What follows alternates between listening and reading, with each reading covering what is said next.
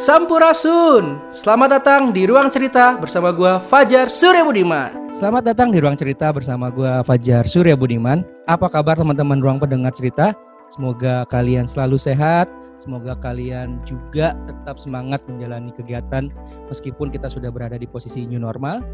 Senang banget hari ini gua kedatangan uh, seorang mentor, kemudian sahabat dan juga abang gua di dunia entertain yang beliau sudah melanglang buana di TV untuk uh, terkait podcaster. Kalau sebelumnya kita juga pernah kedatangan Bang Tio. Nah ini juga uh, sama di beliau juga di bidang uh, olahraga, tapi ada yang unik nih dari beliau. Beliau juga uh, memiliki usaha yang uh, bergerak di bidang makanan.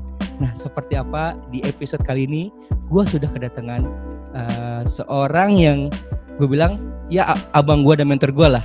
Kita sambut Abang Stuart Henry. Yeay!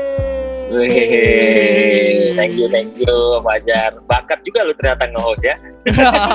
Jangan selama ini ternyata lu punya bakat tersembunyi ya. gue sebetulnya kalau thank you, thank you Fajar udah uh, diundang ke ruang cerita ya. Iya. Untuk bercerita. gue tuh grogi sebetulnya kalau sama-sama orang yang sering banyak di layar karena gue gue kan banyak di oh. layar. sama aja lah, kita semua kan sama-sama belajar. Iya. Anyway, gue terakhir ketemu dengan Bang Stewart itu pas di event TV Senayan dan waktu itu beliau masih uh, mem uh, memegang event uh, salah satunya itu bulu tangkis kan waktu itu kan. Dan mm-hmm. baru ketemu lagi sekarang sama Liga Inggris. Sama Liga Inggris. Dan baru ketemu lagi sekarang di via udara ini. Gila udah lama banget cuma. gue juga agak kaget ketika lo kontak uh, gue, uh, uh. lo bilang soal podcast. Gue ternyata lu sekarang main podcast juga ya.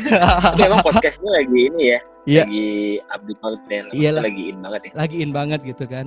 Untungnya ya memang kan dasarnya juga gue punya apa basic untuk teknis kayak gini-gini sih ya udahlah gue bilang hmm. gue pengen nih coba jadi setiap uh, episode gue mengundang narasumber dari lintas profesi bang untuk bercerita dan juga menginspirasi teman-teman ruang pendengar gitu sih. Keren itu keren. Anyway bang. Inspirasi buat banyak orang. Yo ya gimana gimana Anyway, uh, sebelum kita bahas lebih dalam tentang sport. Gue jangan ditanya, jangan ditanya yang sulit-sulit ya. Biasanya gue nanya lo ini. Sekarang gue gue nanya ya. Iya. Aduh. Anyway nih, ini kan udah hampir menuju empat bulan kita berada di posisi uh, pandemi ini kan.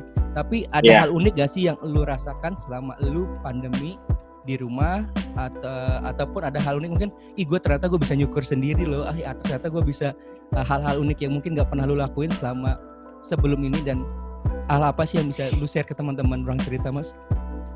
Hmm, hal unik sih kalau unik sih mungkin enggak sih ya biasa-biasa okay. aja karena gue hmm. uh, rutinitas gue juga uh, ya nggak terlalu jauh bedanya gitu loh yeah, hampir yeah. sama mungkin yang rutinitas yang sedikit berbeda kalau dulu gue biasanya ya hampir seminggu bisa empat lima kali untuk bolak-balik Jakarta Bogor yeah. untuk siaran ya sekarang hmm. itu udah ada tiga bulan tuh gue ya benar-benar di rumah aja dan kalaupun memang gue masih punya program di yeah. di home yeah. jadi gue punya dua program hmm. tapi itu memang sekarang syutingnya itu polanya juga beda gue nggak syuting sama teman-teman produksi tapi gue oh. syuting sendiri ya oh, jadi yang uniknya mungkin kirim itu. gitu ya jadi gue ya jadi harus ngirim ke via Google Drive jadi gue sekarang ngambil yeah, yeah. produksinya sendiri ngambil gue yang biasanya nggak terlalu aware soal ya. gimana sih set gambar itu gimana uh, audio itu kayak gimana jadi sekarang gue uh, jadi lebih harus tahu supaya uh, gue ngirim uh, uh. Uh, apa materinya itu tetap bagus untuk disiarkan di televisi. Ya, televisi. Dan yang lebih dalam sisi positifnya udah pasti hampir sama dengan semua orang tiga bulan di rumah lu punya lebih banyak waktu untuk keluarga, keluarga. Kan? anak gue kan juga masih kecil-kecil tiga biji masih kecil-kecil hmm. jadi ya gue lebih punya banyak waktu sama anak-anak sama istri gue hmm. dan jadi hobi nge game juga karena gue gue kan sebenarnya gamer ya oh iya Tapi kan sering mabar juga dong ya oh dulu sering uh. dulu sering uh. cuman gue gue kan memang sejak gue pacaran nikah yeah. punya anak ya memang uh. gue udah jarang main game gitu paling uh. main game juga main-main di PUBG gitu lah yeah. tapi ketika gue udah nggak ada kesibukan juga kayak mau keluar juga nggak bisa kan akhirnya uh. kayak gue harus menyibukkan diri sendiri kan daripada kita penat ya kan yeah, di rumah yeah. Uh. akhirnya gue main PS gitu PS main PS uh Ya lebih gitu-gitu aja sih. Uh, uh, uh. Kalau aktivitasnya selama uh, pandemi ini. Uh, Cuman gue berharap memang new normal ini ya bisa jadi sesuatu yang apa yang memberi harapan ya agar kita yeah, bisa yeah, yeah. segera kembali ke situasi yang normal. Oke. Okay.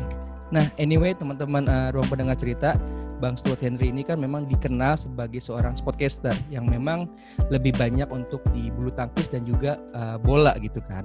Nah, yeah. tapi kenapa sih lu memilih uh, jalan menjadi seorang sportcaster itu, Bang? Apakah memang dari awal lu kuliah atau uh, SMA sudah memang hobi dan mendalami itu atau karena memang uh, apa namanya uh, bukan kesengajaan atau gimana gitu bang? Sebenarnya kebetulan yang membawa berkah mungkin ya. Okay. Jadi ya gue memang dari dulu suka sama olahraga mm -hmm. gitu, tapi waktu gue gue kan tinggalnya Surabaya. Waktu gue yeah. pergi ke Jakarta itu gue nggak pernah kebayang bahwa gue akan jadi presenter, apalagi olahraga. Karena olahraga, kan gue iya. memang tidak punya basic public speaking, gue nggak punya basic presenting, gitu yeah, kan. Yeah, vokal yeah. gue juga bukan microphone vokal gitu kan, yeah, yeah. bukan yang vokal yang bulat banget. Mm. Tapi ternyata memang dulu kan gue basicnya di acting, yeah, yeah. di acting berapa tahun gitu di acting, terus ada kesempatan mm. untuk audisi jadi sportcaster okay. di TV One waktu itu, waktu itu di TV One, uh -huh. terus ya karena gue suka olahraga, gue coba-coba gitu. Mm -hmm coba-coba yang ternyata ya jadi jalan hidup gua karena gue punya passion di sana. Hmm. Paling utama sih alasannya karena passion sih, kayak begitu okay. gue nyemplung di sana hmm? dan gue memang suka dengan apa yang gue lakukan, ya akhirnya hmm. gue ninggalin acting, gue fokus sama sportcaster. Berarti awal emang langsung di TV One itu langsung bola ya bang? Ya? Langsung bola, waktu itu La Liga gue pertama kali. Liga yang pertama kali gue bawakan itu La Liga, La Liga 2000 musim 2010-2011 Uh, Tapi program ada tuh, ya? program masih uh, masih Ronaldo uh. Messi. Nah, program pertama gue itu dulu ada magazine sport gitu, talk show oh, iya, gitu iya, namanya iya, prediksi. Iya. Uh. Gitu.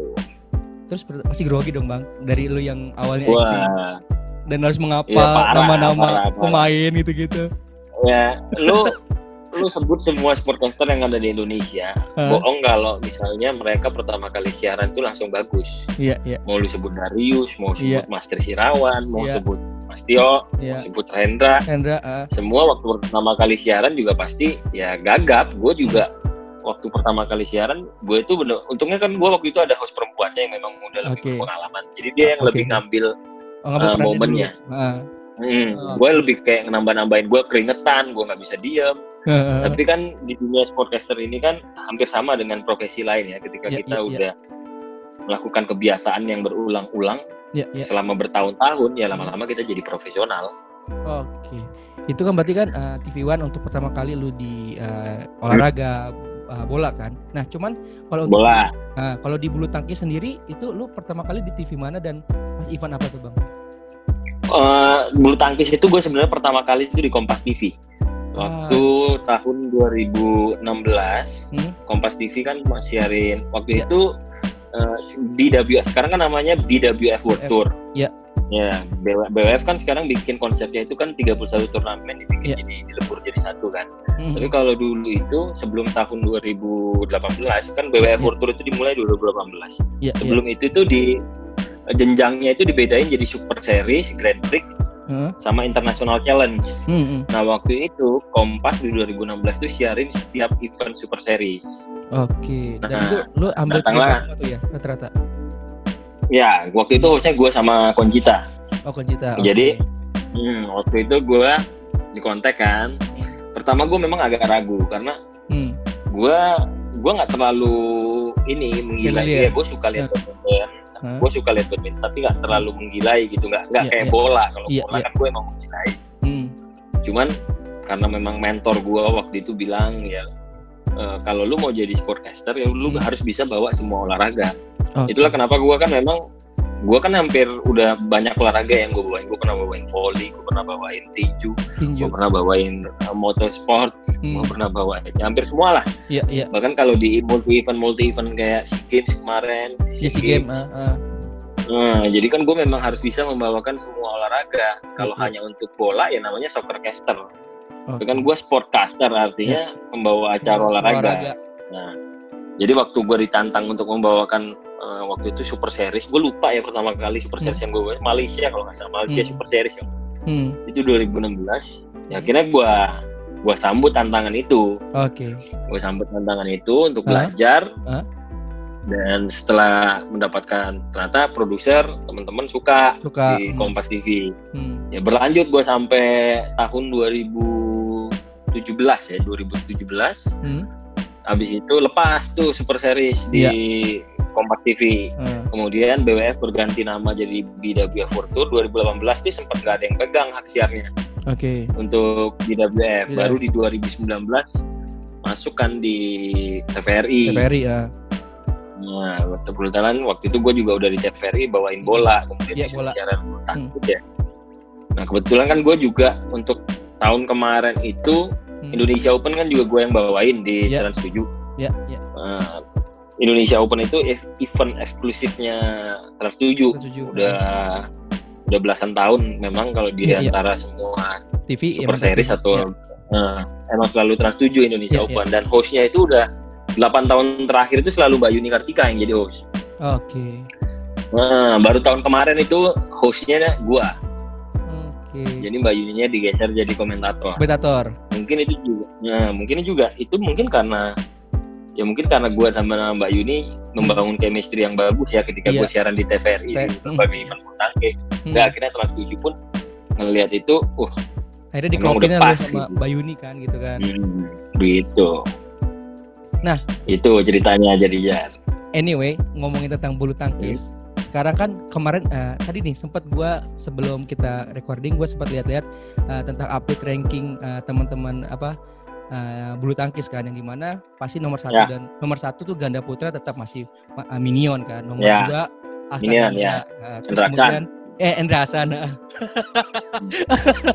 terus kemudian di nomor 6 Indonesia masih uh, ada lagi Fajar Fajar Alfian sama apa Muhammad yeah, Rian ya gitu kan sementara untuk tunggal putra nih uh, kita masih berada di bawah lima besar apa di bawah lima besar di nomor enam hmm. itu Anthony suka suka Ginting Anthony ya terus yang nomor tujuhnya Jonathan Jojo hmm. Jojo kan nah pandangan lu sebagai seorang sportcaster apalagi mungkin di dunia badminton bagaimana nih hmm. untuk ke depannya badminton uh, melihat track record teman-teman uh, apa namanya bulu tangkisnya kan masih bagus mas gitu kan cuman kan memang hmm. ada beberapa yang kayak put, uh, tunggal putri belum kelihatan spesifik uh, kemajuannya gitu kan. Tapi kalau di ganda hmm. putra nih dan tunggal putra uh, melonjak gitu kan. Nah, tapi lu sebagai lu pandangan sebagai seorang sportcaster bagaimana melihat uh, perbulu tangkisan di sekarang ini?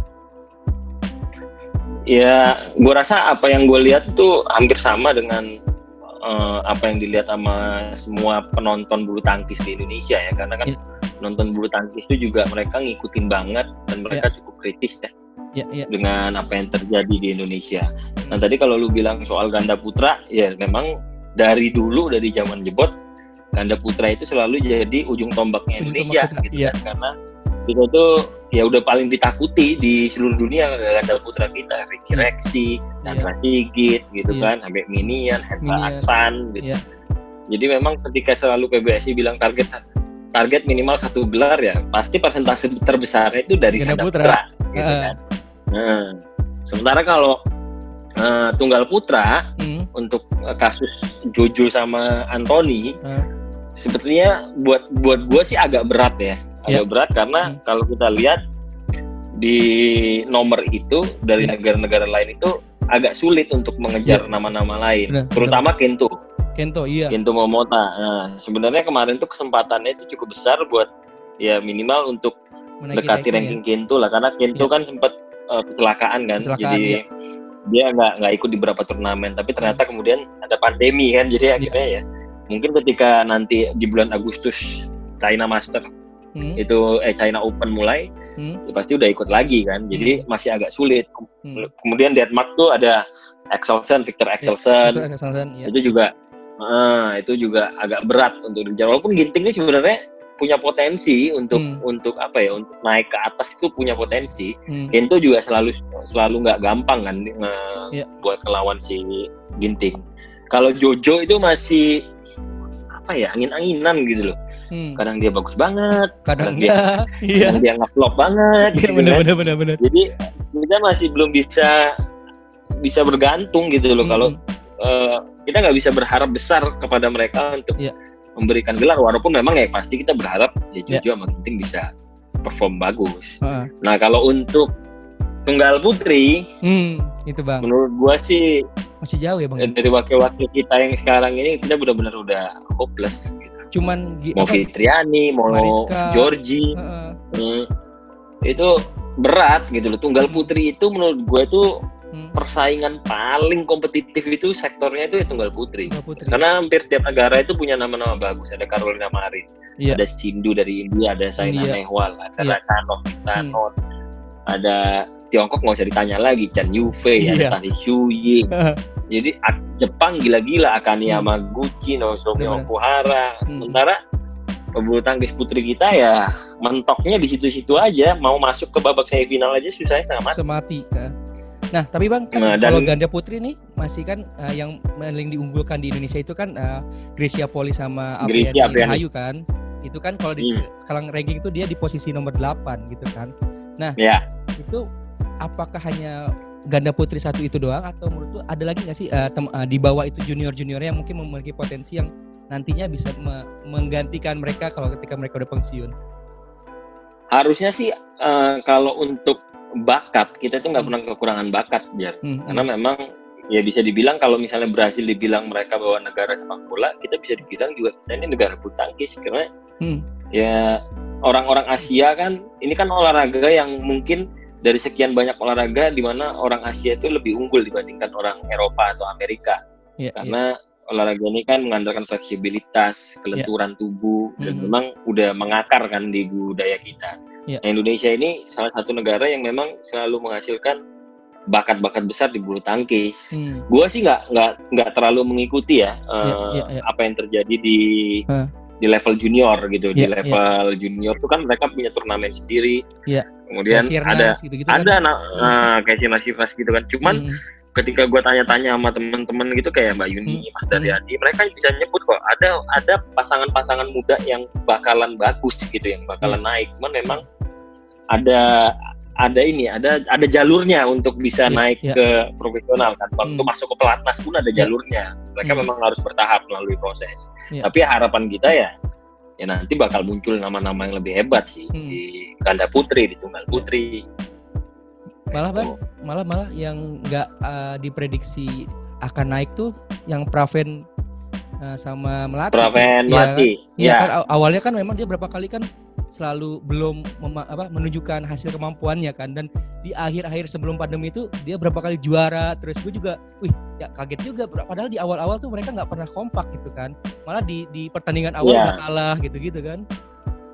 Kalau Praven Melati itu kasusnya menurut gue lebih lebih unik ya karena hmm, hmm. kalau gue sih memang maksudnya bukan gue aja mungkin kita semua hmm. udah tahu kalau Praven yeah. itu memang udah bakatnya udah bagus banget gitu yeah, yeah. smashnya kenceng banget yeah. gitu loh. Uh -uh. Cuman kan penyakit dia juga hampir sama dengan penyakit atlet yang uh, sulit jadi bintang angin-anginan gitu angin-anginan kan. Uh. Nah kebetulan kan kalau kita ngomongin soal ganda campuran ini juga ganda campuran ini sektor yang setelah ganda putra ini juga yeah. sektor yang selalu memberikan gelar gitu gelar, kan yeah. terakhir Owi Butet Ya, Owi Butet. Nah, momennya itu pas sebenarnya untuk Praven. Hmm. Ketika Owi Butet memutuskan pensiun, ya harapannya ya. tinggal Praven. Hmm. Dulu kan dia juga pernah nunjukin kemampuannya waktu sama Debbie, dia juara ya. All England kan sama Iya, sama Debbie. Dan Debbie nah, pensiun nah, ketika gitu kan. Mama, hmm. Hmm, ketika sama melatih, hmm. ya tinggal gimana caranya dia ini membangun chemistry dan ternyata bisa gitu ya. kan. Mereka baru mereka jadi juara beruntun di Eropa waktu itu Denmark sama France namanya. Iya, Iya Denmark sama France terakhir itu. Jadi kan memang ada bakat itu, tinggal mereka konsisten. Hmm. Ya, memang kan untuk setiap atlet apa pun di hmm. dunia, hmm. lo kalau mau jadi atlet hebat, ya lo harus hmm. konsisten.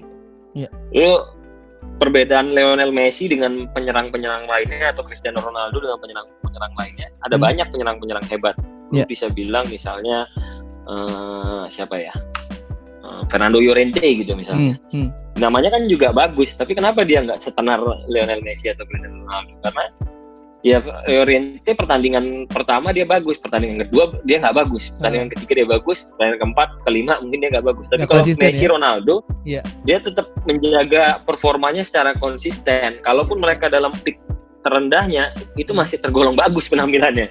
Iya iya iya Gitu. iya iya iya. iya. Nah ini yang Benar. dibutuhkan oleh atlet-atlet bulu tangkis Indonesia, Indonesia, iya. karena sebenarnya kita punya bakat besar dan kita negara yang ditakutin itu Ya. udah menghancurkan mentalitas lawan ketika bertanding. Tinggal gimana caranya menjaga itu secara konsisten gitu loh, Hmm. Kita kan bisa mengikuti setiap turnamen gitu. Bener bang. Gitu. Oke. Nah, kalau itu kan tadi pandangan eh, Bang Stuart tentang bu- perbulu tangkisan kan gitu kan. Cuman kalau Ya.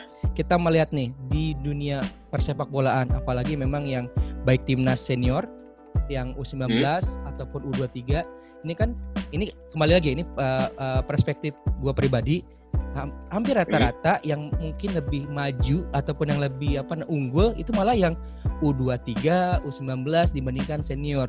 Gua nggak tahu apakah itu ada Ya. unsur unsur gua nggak tahu ya, tapi ini ini perspektif gue pribadi apakah ada unsur uh, karena mungkin senior udah banyak komersilnya kah atau bagaimana kalau pandangan lu sebagai uh, seorang podcaster itu gimana Mas menilai itu?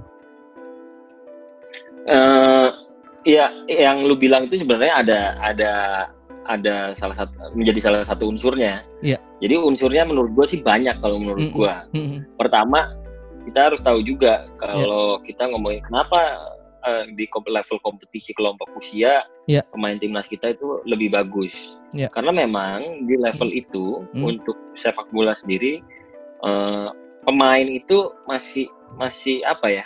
Masih mentah gitu loh. Iya. Masih masih dasar. Jadi Hmm. nggak ada negara yang lebih kuat gitu loh. Lu Iya, di iya. kelompok usia 18 tahun, Hmm. Indonesia 18 tahun ketemu Brazil 18 tahun, nggak mungkin nggak jauh-jauh amat kualitasnya gitu. Walaupun Iya. mereka memang mungkin kalau kita di level senior kan jauh banget gitu. Jauh kan. banget. Tapi di level, di level kelompok usia karena Ya. itu kan level di mana nggak banyak pemain-pemain bintang yang bisa bersinar di usia itu. Mau ada, tapi Iya. nggak banyak. Tapi nggak banyak bisa Misalnya dihitung lah ya. Ya, Kylian Kylian Mbappe gitu misalnya, jadi 19 tahun udah gila banget, tapi Iya. nggak banyak. Gitu. Hmm. Level itu tuh seharusnya memang eh, ya pemain-pemain kita bahkan pemain tim nasional kita ya pasti prestasinya lebih bagus dibandingkan level senior. Hmm. Tapi ada juga faktor di mana ketika di level senior mungkin ya pemain kita mungkin udah kenal duit gitu kan, Iya, udah iya. jadi pemain profesional, Iya, iya. terus mungkin juga pola makan mungkin nggak dijaga Jaga, atau mungkin ah. saat eh, di level usia dini Hmm. eh, pengetahuan dasarnya itu mungkin tidak matang gitu nggak Hmm. seperti kalau kita lihat negara-negara lain kan maksudnya Eropa lah contohnya Iya. itu jenjangnya kan jelas mereka juga udah ada turnamen sejak kecil Iya, iya. kemudian bertahap kemudian dari akademi dan lain-lain Hmm. ini yang mungkin masih belum di negara kita tapi sekarang kan PSSI itu banyak mengambil langkah-langkah yang menurut gue positif gitu loh Iya, berusaha untuk Iya. memperbaiki sepak bola kita Hmm. dan kita nggak bisa hanya terus mengkritik PSSI gitu Betul. atau bukan gua ngebela PSSI gue juga mungkin ada hal-hal yang nggak gue suka gitu ya dari Hmm. Iya. federasi Iya, iya. tapi kita juga harus memberikan waktu karena Iya. sepak bola itu butuh proses nggak instan gitu loh Hmm. Nah, kalau menurut lu Mas dari eh, yang eh, dari yang junior nih yang mungkin nanti akan eh, sekarang mungkin beberapa sudah terlihat kayak baga ba- bagus gitu kan. Terus kemudian Iya. ya beberapa yang lain lah gitu kan. Kalau dari pandangan lu sendiri yang dari junior nih nanti yang mungkin pada saat senior ini memiliki bakat yang akan konsisten. Kalau pandangan lu siapa Mas? gue sih suka banget sama Supriyadi Supriyadinya Oke. Persebaya Persebaya. Ah, nah itu dari nah, dari junior udah bagus terus dia Hmm. main di profesional juga bagus hmm. terus bagus Kavi Ya bagus Kavi. bagus Kavi kalau gue lihat cara dia main kan kita, waktu di TVRI juga kita siarin Ya. Garuda Select kan. Garuda Select ya. ya. Gua sempat beberapa, eh, beberapa kali bawain gue lihat Hmm. cara mainnya itu kelihatan cara main Eropa jadi Hmm. dia punya visi ketika bermain Hmm. gitu dan memang ya bakatnya ada gitu cuman tinggal gimana caranya supaya dia tetap ada dalam atmosfer itu gitu karena Hmm. takutnya kalau misalnya dia dibawa kembali ke atmosfer kita Kita ya iya. kemampuan kualitas Iya, dia iya, yang udah dia latih selama bertahun-tahun itu bisa menurun Iya. gitu Oke. Nah, kalau tadi kita ngomongin tentang dunia persepak bolaan atau dunia perbulu tangkisan, sekarang hmm. kita ngomongin tentang dunia perkulineran. Oke. Okay. Biar nggak terlalu banyak serius juga. Gue ini kan. Iya iya iya Gue gue jujur adalah salah satu penikmat uh, makanan yang lu lu punya gitu kan yang di mana hmm. uh, Bang Stewart ini adalah salah satu bagian ataupun owner dari uh, warung Nako ataupun kopi Nako gitu kan. Kalau misalkan teman-teman yeah. Bogor uh, misalkan kopi Nako ini nggak jauh dari dari keluar pintu tol, lu uh, apa lampu merah itu ke kiri dekat SMA 3, hmm. situ lu bisa bisa nemuin warung Nako dan juga kopi Nako. Nah, tapi yang paling unik sini kalau misalkan lu lihat juga di Instagramnya warung Nako, ini konsepnya dia tuh uh, apa dari segi desain itu milenials banget tapi yang dijual hmm. makanannya itu malah malah makanan rumahan yang memang udah ter, apa yang hmm. yang seperti biasa kita makan cuman uniknya lagi adalah dia tempatnya adalah instagramable nah kenapa lu mengkonsepkan hmm. itu mas itu unik sih dan itu sering banget dijadiin foto nah, wedding dan lain-lain tuh jadi warung aku itu kan sebenarnya bukan punya gue sendiri gue ya. partneran hmm. sama partner gue nah warung naku itu memang konsepnya itu kan ketika dibikin filosofinya itu pengen menghadirkan yeah. uh, warteg sama warkop. Oke. Okay. Tapi uh, jadi makan ras uh, harga warteg dan harga warkop, hmm. tapi tempatnya coffee shop dan restoran. Oke. Okay. Gitu. Nah, ya, itu filosofinya sebenarnya uh, uh, awalnya ketika uh, uh. mau dibikin. Uh, uh. Nah, soal konsep arsitekturnya ya lu sekarang kalau apa terjun di dunia F&B, lu pasti harus bikin yeah. tempat yang instagramable karena sekarang rasa itu udah jadi nomor dua kalau kita bicara soal tempat nongkrongan. Ambience itu yang nomor satu gitu kan. Hmm, jadi uh, ya pertama memang eh, itu harus instagramable makanya yeah. Iya. uh, dibangun sedemikian rupa supaya memang orang mm -hmm. itu nyaman di sana untuk foto-foto yeah. dan lain-lain mm. gitu. Dan yang gue unik Makanya lagi, kenapa huh? dibikin seperti itu. Dan yang Makanya unik kenapa lagi, dibikin seperti itu. Dan yang unik lagi nih kalau misalkan lo lihat uh, Instagramnya dari warung Nako ataupun kopi Nako, ini kalau di kopi Nako ya, uh, uh, itu eh, apa namanya? Nama Instagramnya kopi.nako itu nama tagline-nya siang makan nasi kalau malam minum kopi. Ini ya. ini kalau orang kan minum susu, ini minum kopi. Nah, itu bisa terpikiran seperti itu tuh gimana tuh Bang? Siang makan nasi, nasinya dari warung Nako, malamnya minum kopi. Dan Nah, jadi itu unik tuh. Kalau ya tagline itu kan memang dibutuhkan ya slogan ya, itu kan itu ya, lu yang buat sama tim kita, uh, enggak kebetulan itu partner gue memang yang mikir jadi kan gue okay. itu sebenarnya owner yang pasif gitu hmm, karena hmm. memang eh, gue partneran sama partner gue ini karena dia juga menguasai F&B ya, gitu loh jadi dia memang untuk operasional hmm. memang benar-benar dia yang handle ya. jadi kita sering bertukar pikiran sama hmm. gue terima report gitu kan ya. jadi memang dia memang punya punya ide. soal slogan itu kan bagaimana kita meningkatkan iya. brand yeah. awareness. Iya yeah, betul. Itu udah ilmu dasar dalam marketing gua rasa. Yeah. Hmm. Kalau punya slogan yang bagus, catchy, hmm. Hmm. orang juga jadi remind gitu loh yeah, dengan yeah. apa yang lu bikin gitu.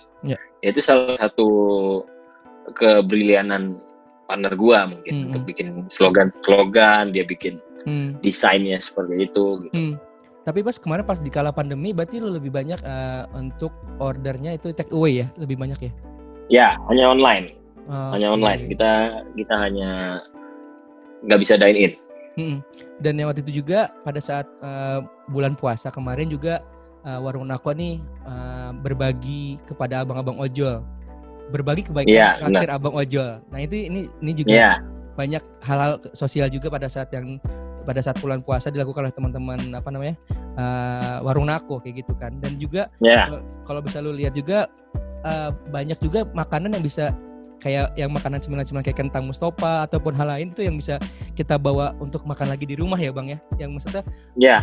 ya kayak gitu tuh. Gue gue berapa kali beli beli itu tuh yang apa? Yang di toples gitu yang kentang mm -hmm. apa gitu gitu jadi gue tuh favoritnya warung nago deh bang. Oh iya. Makanya pas wah pernah ketemu gue lu di nah, makanya gue bilang kok gue nggak pernah ketemu lu? Gue mau bilang gue temennya Stewart tapi ah bohong kan gitu kagak enak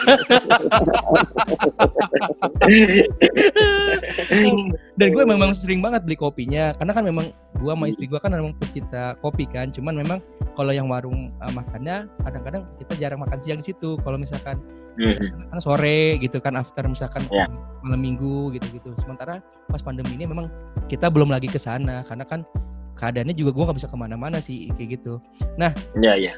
tapi mas uh, apa sih yang lu lakuin bersama tim di warung Nako ataupun kopi Nako di kala kita kan ini mau menuju new normal pasti dong ada protokol-protokol tertentu yang lu lakukan hmm. bersama tim untuk misalkan apa itu baik dari uh, posisi meja kah atau misalkan dari tim lu uh, menggunakan uh, misalkan ya contoh ya APD uh, yang sederhana atau bagaimana yang mungkin untuk memberikan memberikan kenyamanan juga kepada uh, pengunjung gitu-gitu.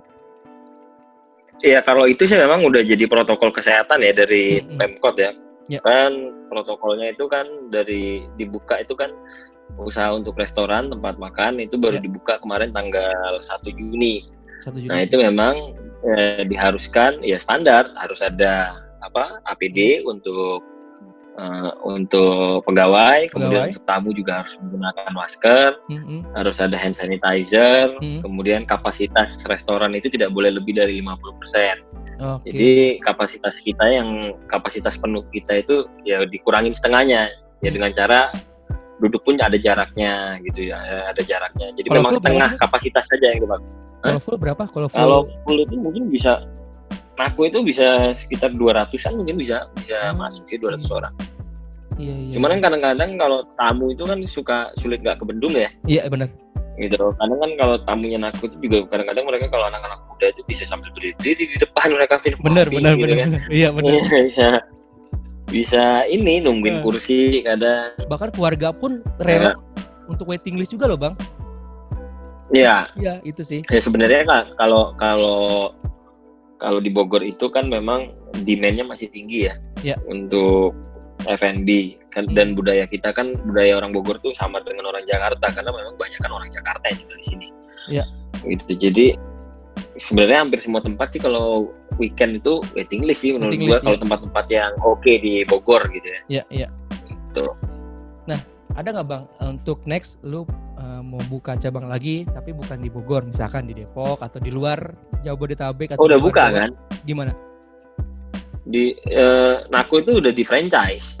Oke. Okay. Udah di franchise dan huh? udah ada 13 cabang sekarang.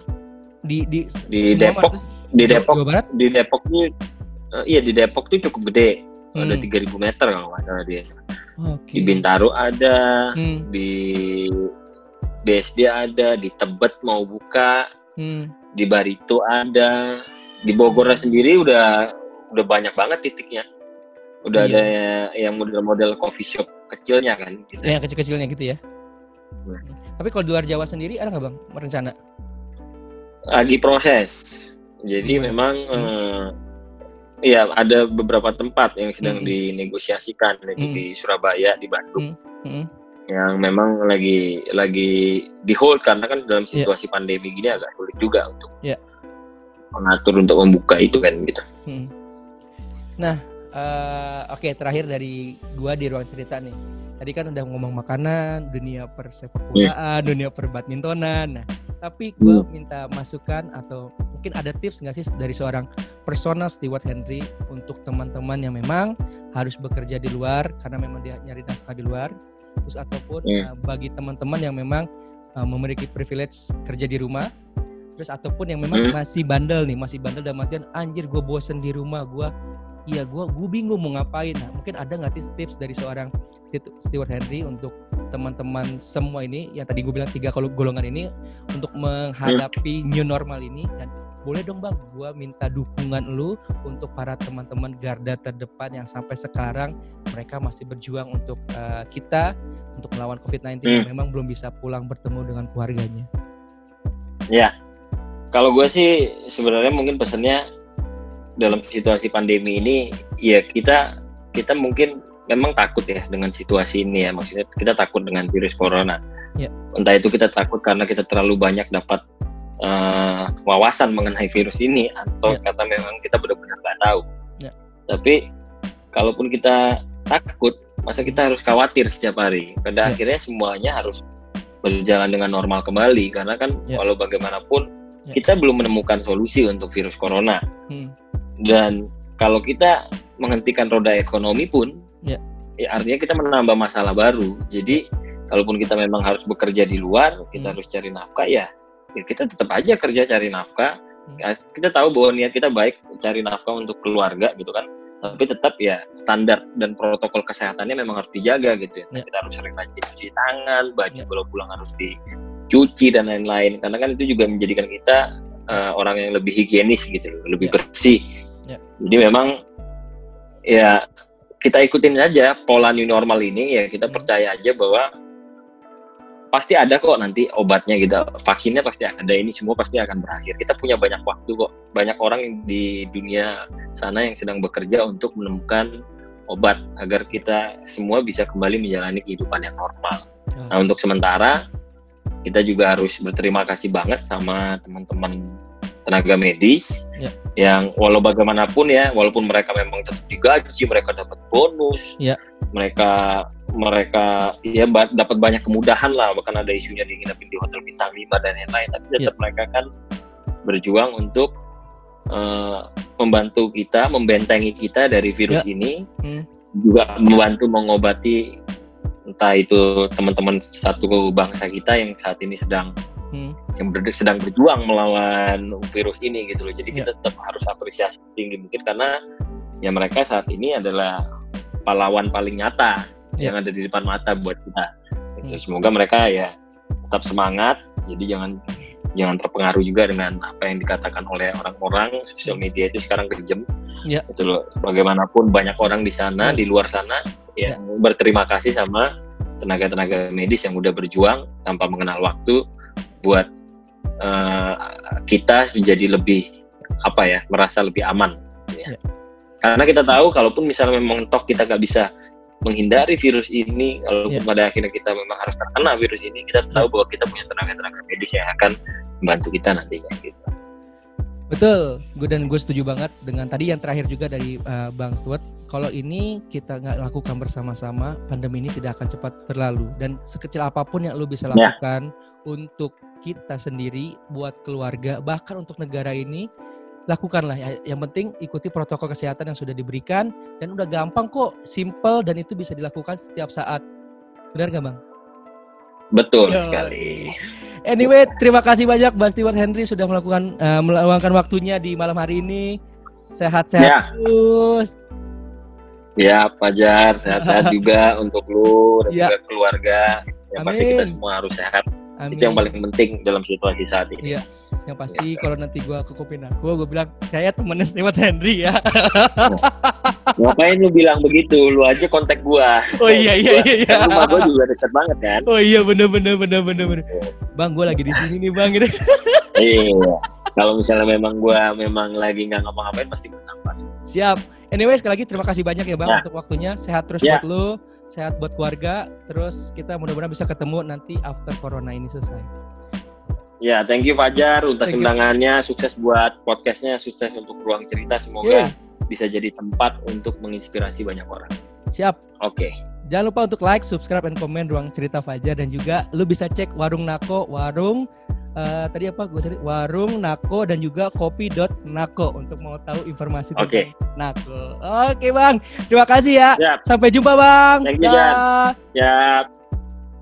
Hai, jangan lupa ya untuk like, comment, and subscribe channel YouTube Akang ya. Hatur nuhun.